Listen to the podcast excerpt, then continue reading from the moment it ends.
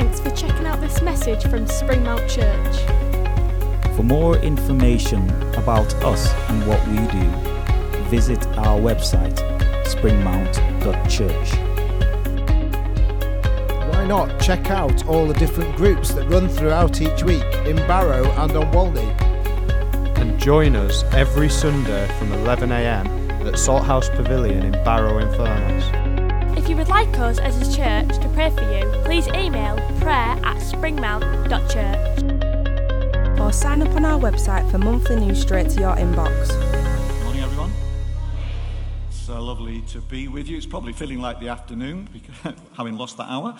But anyway, um, it is great to be with you. Uh, I love being here at Springmount and uh, sharing with you. I have to say, Johnny did a great job last week in Hartlepool. He also played, so we, uh, we really worked him hard. So you just be grateful that you don't have to put up with me trying to lead your worship this morning. But anyway, it's great to be with you. Bit, uh, um, it was Paul who pointed out that uh, the title "One Hit Wonders" is a bit of a threat to a good to a preacher when they come visiting the speaker as a speaker. Um, but uh, that's the title of your series. Uh, I was offered Ehud, who you is a left-handed uh, assassin, uh, and uh, I decided to go for Ananias. So we're in Acts, uh, Acts chapter nine, verses uh, one to nineteen. So, this is the story of the conversion of Saul. Meanwhile, Saul was uttering threats with every breath and was eager to kill the Lord's followers. So he went to the high priest. He requested letters addressed to the synagogues in Damascus, asking for their cooperation in the, in the arrest of any followers of the way he found there. He wanted to bring them, both men and women, back to Jerusalem in chains. And as he was approaching Damascus on this mission, a light from heaven suddenly shone around him. He fell to the ground and heard a voice saying to him, Saul, Saul, why are you persecuting me? Who are you, Lord? Saul asked. And the voice replied, I am Jesus, the one you are persecuting. Now get up and go into the city, and you will be told what you must do. The men with Saul stood speechless, for they heard the sound of someone's voice but saw no one. Saul picked himself up off the ground, but when he opened his eyes, he was blind. So his companions led him by the hand to Damascus. He remained there blind for three days and did not eat or drink. Now, there was a believer in Damascus, and it's important to note that uh, where it says believer, the word is actually disciple. Now, there was a disciple in Damascus named Ananias, and the Lord spoke to him in a vision call, calling, Ananias. Yes, Lord, he replied. The Lord said, Go over to Straight Street to the house of Judas, and when you get there, ask for a man from Tarsus named Saul. He is praying to me right now. I've shown him a vision of a man named Ananias coming in and laying hands on him so he can see again. But Lord, exclaimed Ananias, I've heard many people talk about the terrible things this man has done to the believers in Jerusalem. And he is authorized by the leading priest to arrest everyone who calls upon your name.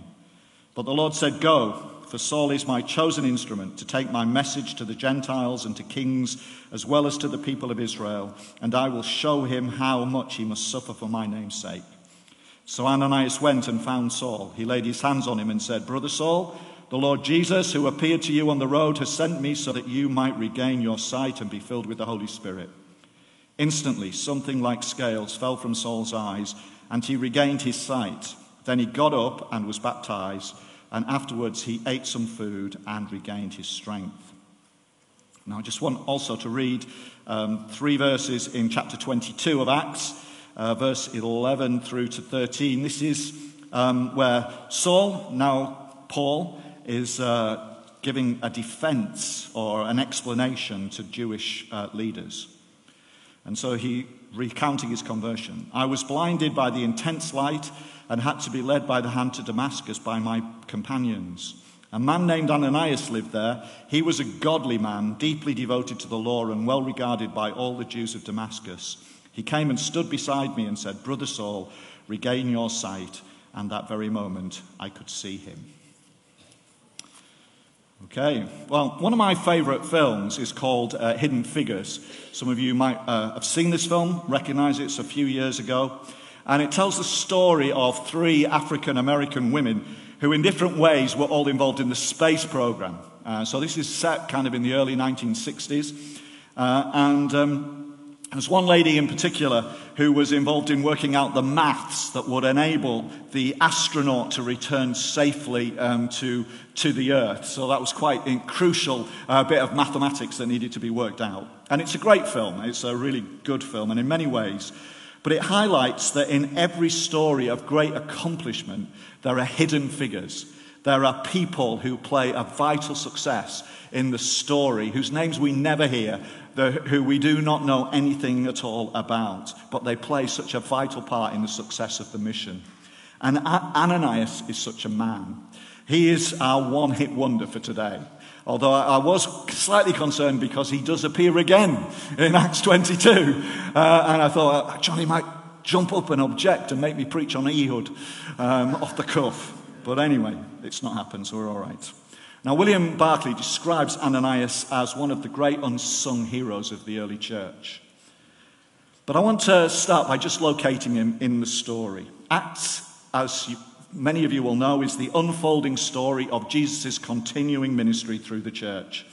And the church is expanding. So we started with 120 in an upper room in Jerusalem, and Pentecost happened, and 3,000 got converted, and the church in Jerusalem grew and expanded. And then we read how, after persecution, they went out into Judea and spread, and then they went to Samaria, and the gospel was preached, and people were coming to faith in Samaria. And now God is preparing for the next major step when uh, there's going to be the breakthrough into the Gentile world, where it's going to stop being just a renewal movement within Judaism and become a, a, world faith, a faith that is for everyone. And God is preparing for that moment, and we're getting to it. And here is a key moment in the story where Saul, who is, becomes known as Paul, is the uh, apostle to the Gentiles, the one who God has specifically called and burdened with uh, the, the, ministry of bringing the gospel to um, the Gentiles. And we've already met this character, uh, and he, is, he was watching on with approval as Stephen was stoned to death. And he, at the beginning of the chapter, is someone who is persecuting the church vigorously. Uh, he was zealous in his passion to preserve the purity of Judaism and to protect it from this, what he saw as false religion. But God had other plans for him. And as he traveled to Damascus, he encountered the Lord, and that left him blinded and confused. And in Damascus, he's waiting for God to act. And this is where Ananias comes into the story. William Willimon uh, writes that Ananias functions in the story as a model of discipleship. And I want to use that idea to shape the sermon this morning. My suggestion is that to be a real success in life is to be a faithful disciple. Forget everything else.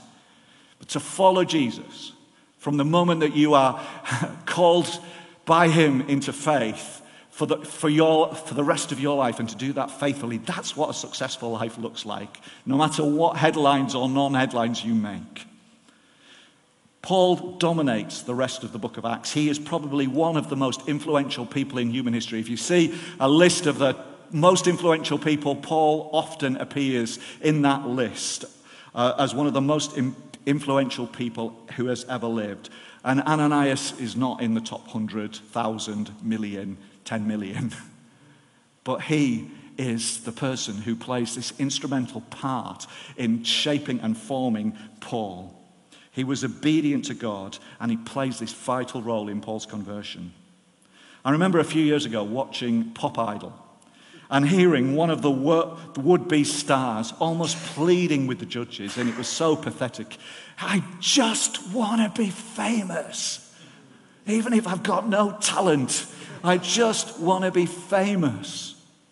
And I guess there's something within every one of us that kind of can echo with that. Certainly I can that we, we want to be noticed. We somehow want our life to be seen as significant and possibly beyond that to be considered a success.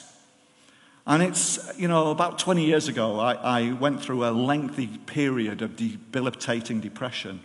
And although there were many factors that were involved in that, many circumstances in my life at that time, there was underlying it all a sense of disappointment. I'd got to that point, that scary point in your life when you're 40.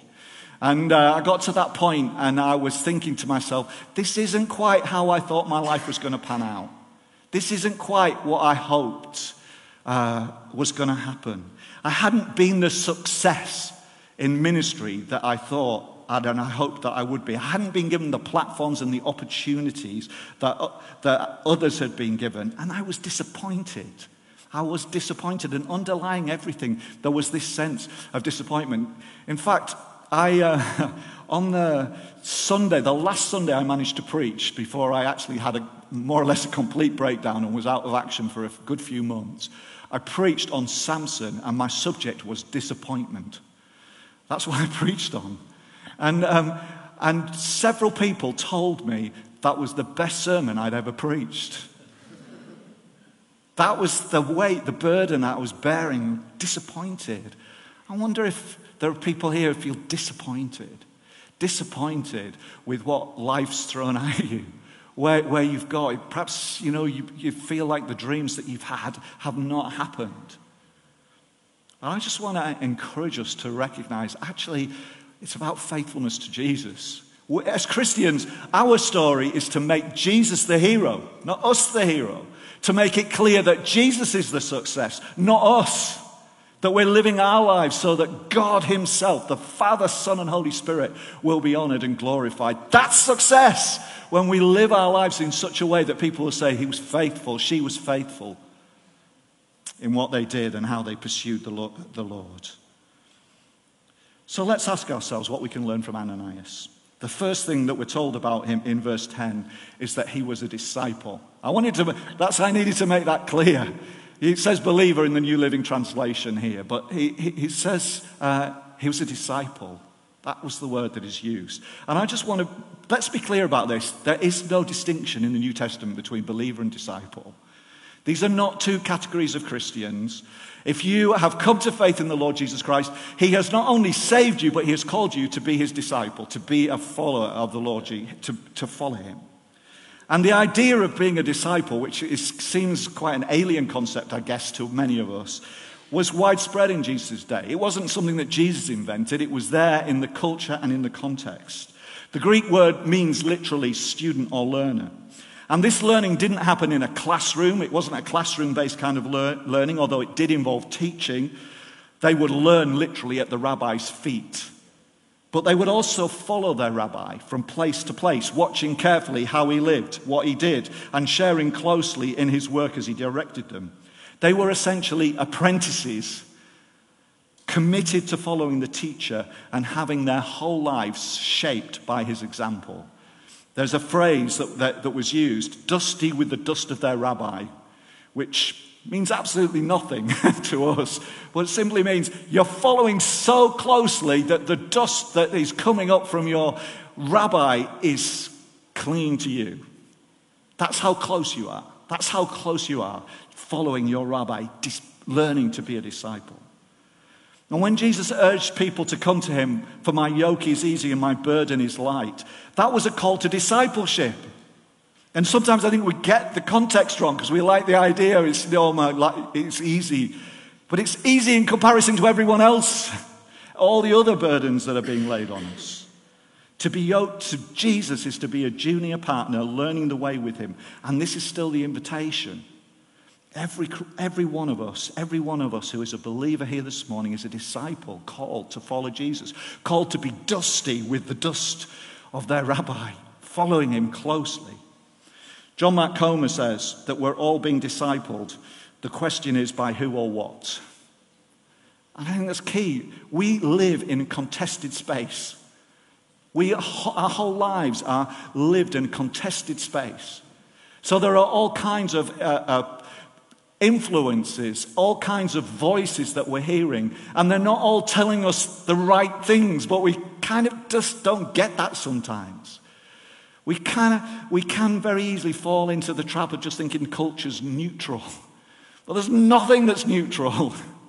Everything is contested. And, uh, I, I, I, you know, as I've grown up, got old, I, have seen some of my friends, some of the people I grew up with, kind of fall, fall away from faith. And some of them have talked about being brainwashed. I was brainwashed when I was a child. uh, because of their Christian upbringing. And whilst undoubtedly sometimes there can be unhealthy practices, for the most part, I think it's simply that there's a failure to recognize that there is no neutral space. Someone is bringing you up in some kind of idea of how the world works. Someone is teaching you a set of ethics and values. It may be your family, but I can tell you our culture is all of the time. Every TV program that you watch is sending you a message and giving you all kinds of information. Adverts the same. All of these things are shaping us and forming us. We live in contested space, and discipleship recognizes that. So here's the baseline We are disciples. Are we faithful and fruitful? Are we intentionally pursuing the habits and practices of a disciple? Are we doing that personally? Are we doing that together? Because we need one another. We need, as, as churches, to be committed to the making of disciples above all things. That's what we're called to do. And there are three dimensions to that formation there's the upward, so we have to invest in our relationship with God.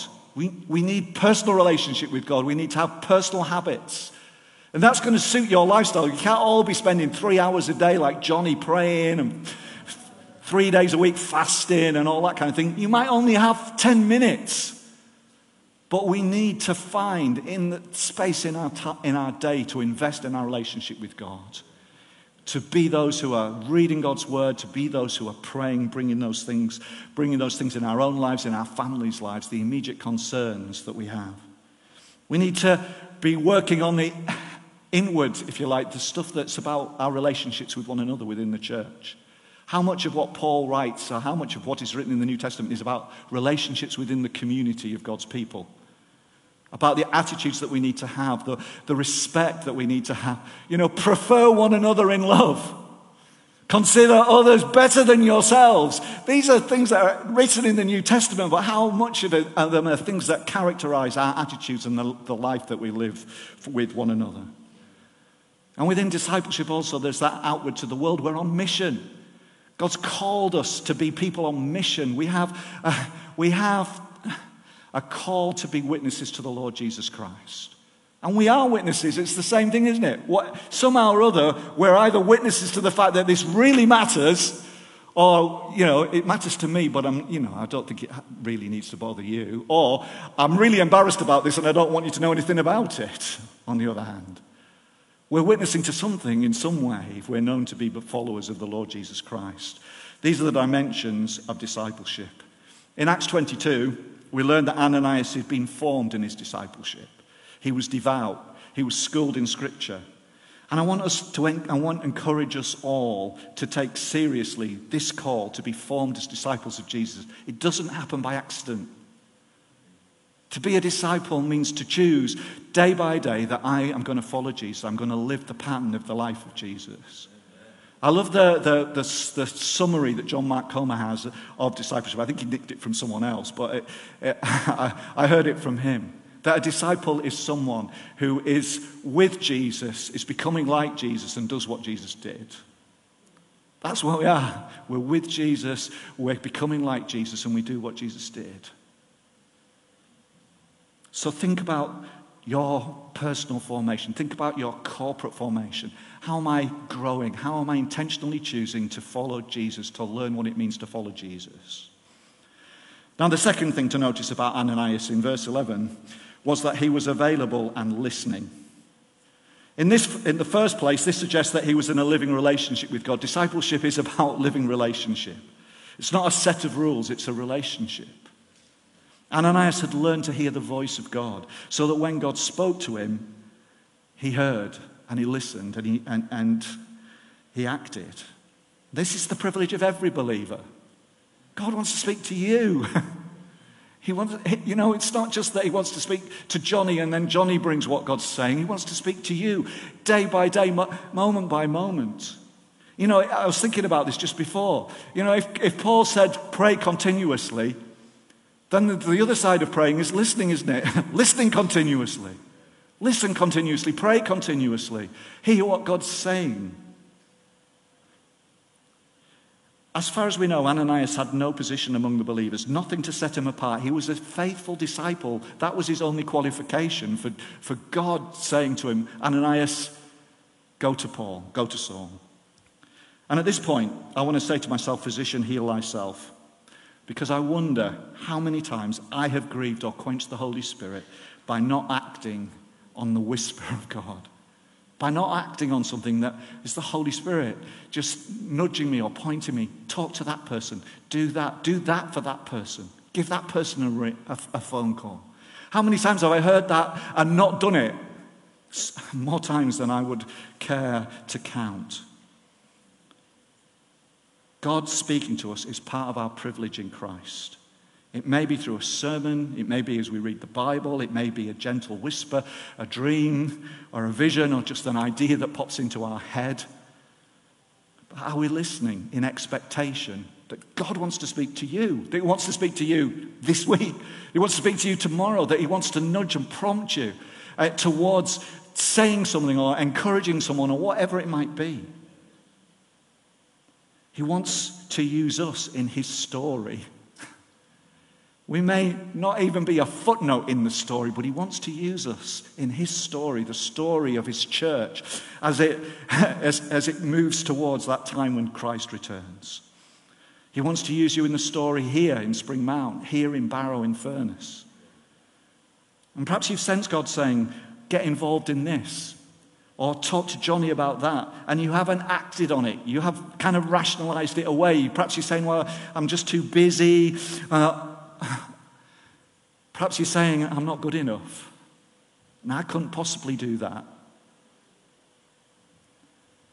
Ananias questioned what God was saying to him. We have a whole conversation that he has with him. He, he basically says, You've heard how dangerous this bloke is. Don't send me there. You know, are you sure that that's what you want me to do, God? We're allowed to have that conversation. We are allowed to have that conversation. But I just want to encourage us. God has a purpose for you. He has a, courage, a purpose for your life. And it might not make the headlines, but it will bring you joy. It will bring you joy. Ananias went. So availability without obedience is pointless. So he was listening, but then he obeyed. That's the key. That's the thing that I wonder when I, how often I've quenched the Holy Spirit, that I've listened, I've heard, and then I've thought, nah, explain that away. It's too late. I've left it too long. Whatever. There may be, a, as I've said, a period of questioning, but ultimately we have to obey. That's what disciples do in the end. Sometimes these things aren't very spectacular. I just share this story because I, cause I wanted to share, it, just say it's kind of ordinary, really. Uh, when I was the pastor in church in Redcar, um, we, um, we had a ministry with CAP, and we just started this ministry with CAP. And my, one of our daughters was working for CAP, and uh, we were having coffee one day, and she said, Dad, you know what goes really well with CAP? Food bank. And I'm kind of like going, nah. No, no, no, no, no. It's been hard enough to persuade them to, to do CAP. We're not going to try and do food bank as well. On the, on, on, on and uh, so I was thinking, she's 23, she doesn't know what she's talking about. And, um, and uh, about a week later, I was sat at home and the phone rang, and uh, I picked it up. And I'm not kidding you. The opening sentence was, I'm ringing you because I want you to set up a food bank in Redcar. And uh, it's kind of like, uh, God must be speaking. Now, this is not a vision, this is not a dream, this is a conversation with my daughter, and I have plenty of them. She's always giving me ideas or telling me what I should do. And then just a phone call, just someone saying, I don't know any other church leaders in Redcar, and I'm just ringing you saying, you should do this. We need you to do this. And what did obedience look like? Well, I want to tell you, I delegated that as quickly as I possibly could. but there's a food bank in Redcar, I've been one for 10 years. Now, it's not, in that sense, it's not rocket science. So we should be under no illusion Oh, and also, we should be under no illusion that obedience can be risky. There's no guarantee of success. Not all people are receptive. Not all doors are open. Sometimes we're going to obey and we think, well, what have I obeyed for? This hasn't really worked out. They weren't very receptive. I invited them round for a meal. They didn't want to come.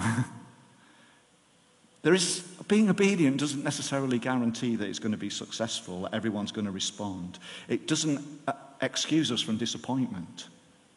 Ananias obeyed and that is what we're called as disciples to do.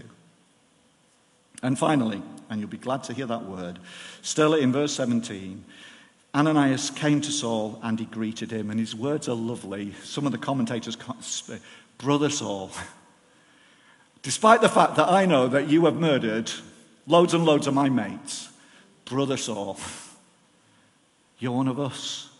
God's worked in my life. Here he is, simply in obedience to God. Ananias greets the persecutor as his brother, part of his family. And he ministers to him.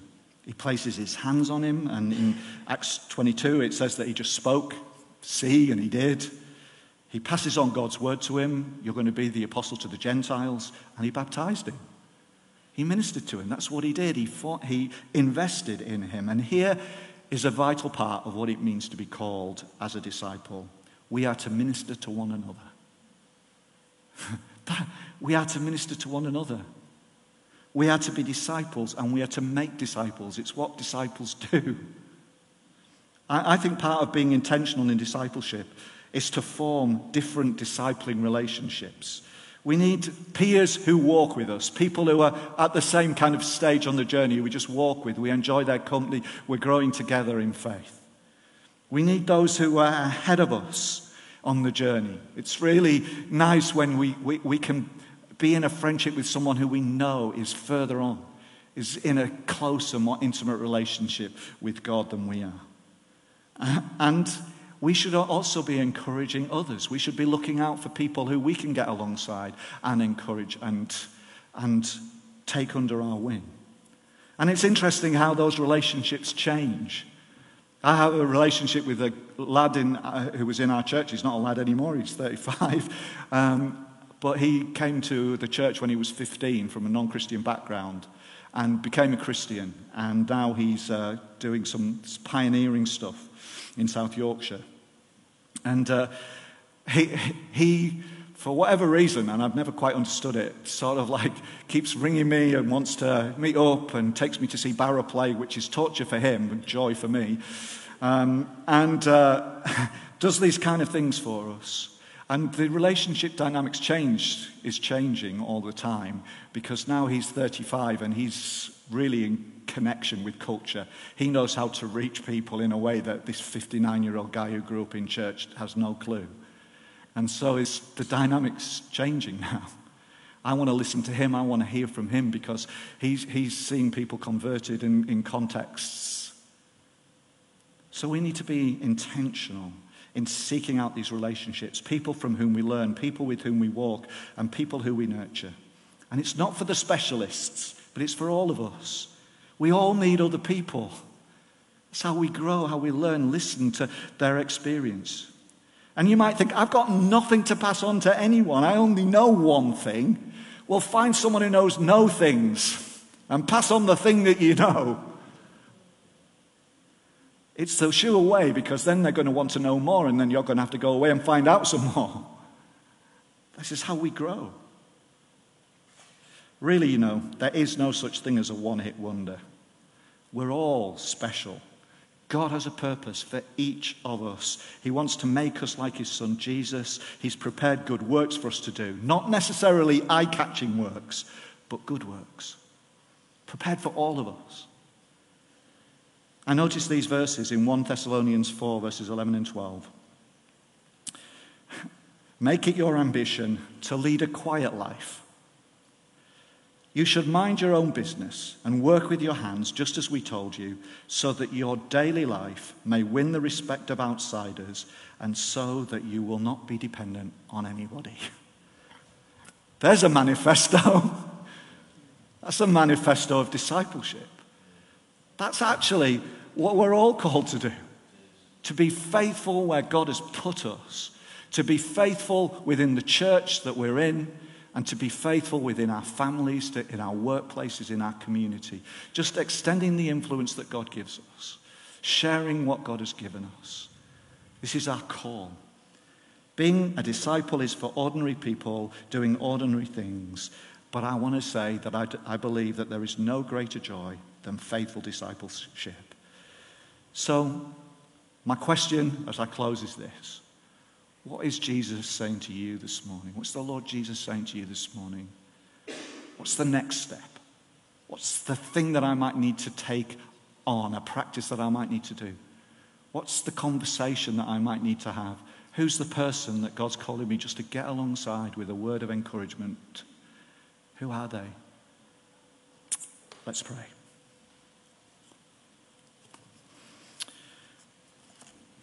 Lord, we thank you. Lord, we thank you for Ananias that he was obedient to you. We thank you that he heard you and he responded to you.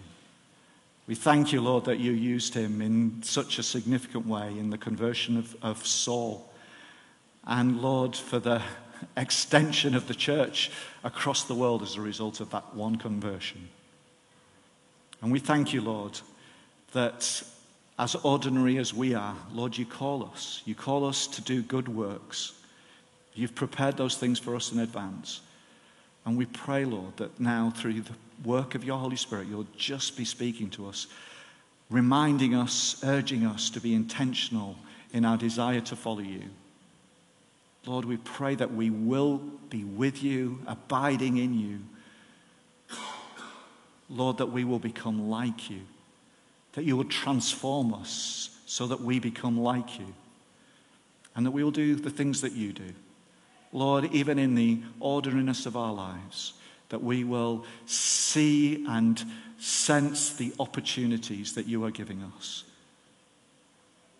Lord, by your Holy Spirit work. And I pray for this church, and I pray that this will be a church in which disciples are being made, Lord Jesus. Lord, thank you for all that is already happening, the growth that is already there in people's lives. But I pray that you will cause it to grow and, uh, Lord, impact more and more people, we pray. Lord, not only those who are here, but those who are yet to come to faith in the Lord Jesus Christ. So, Lord, we pray this in your precious holy name, the name of our Savior Jesus Christ. Amen.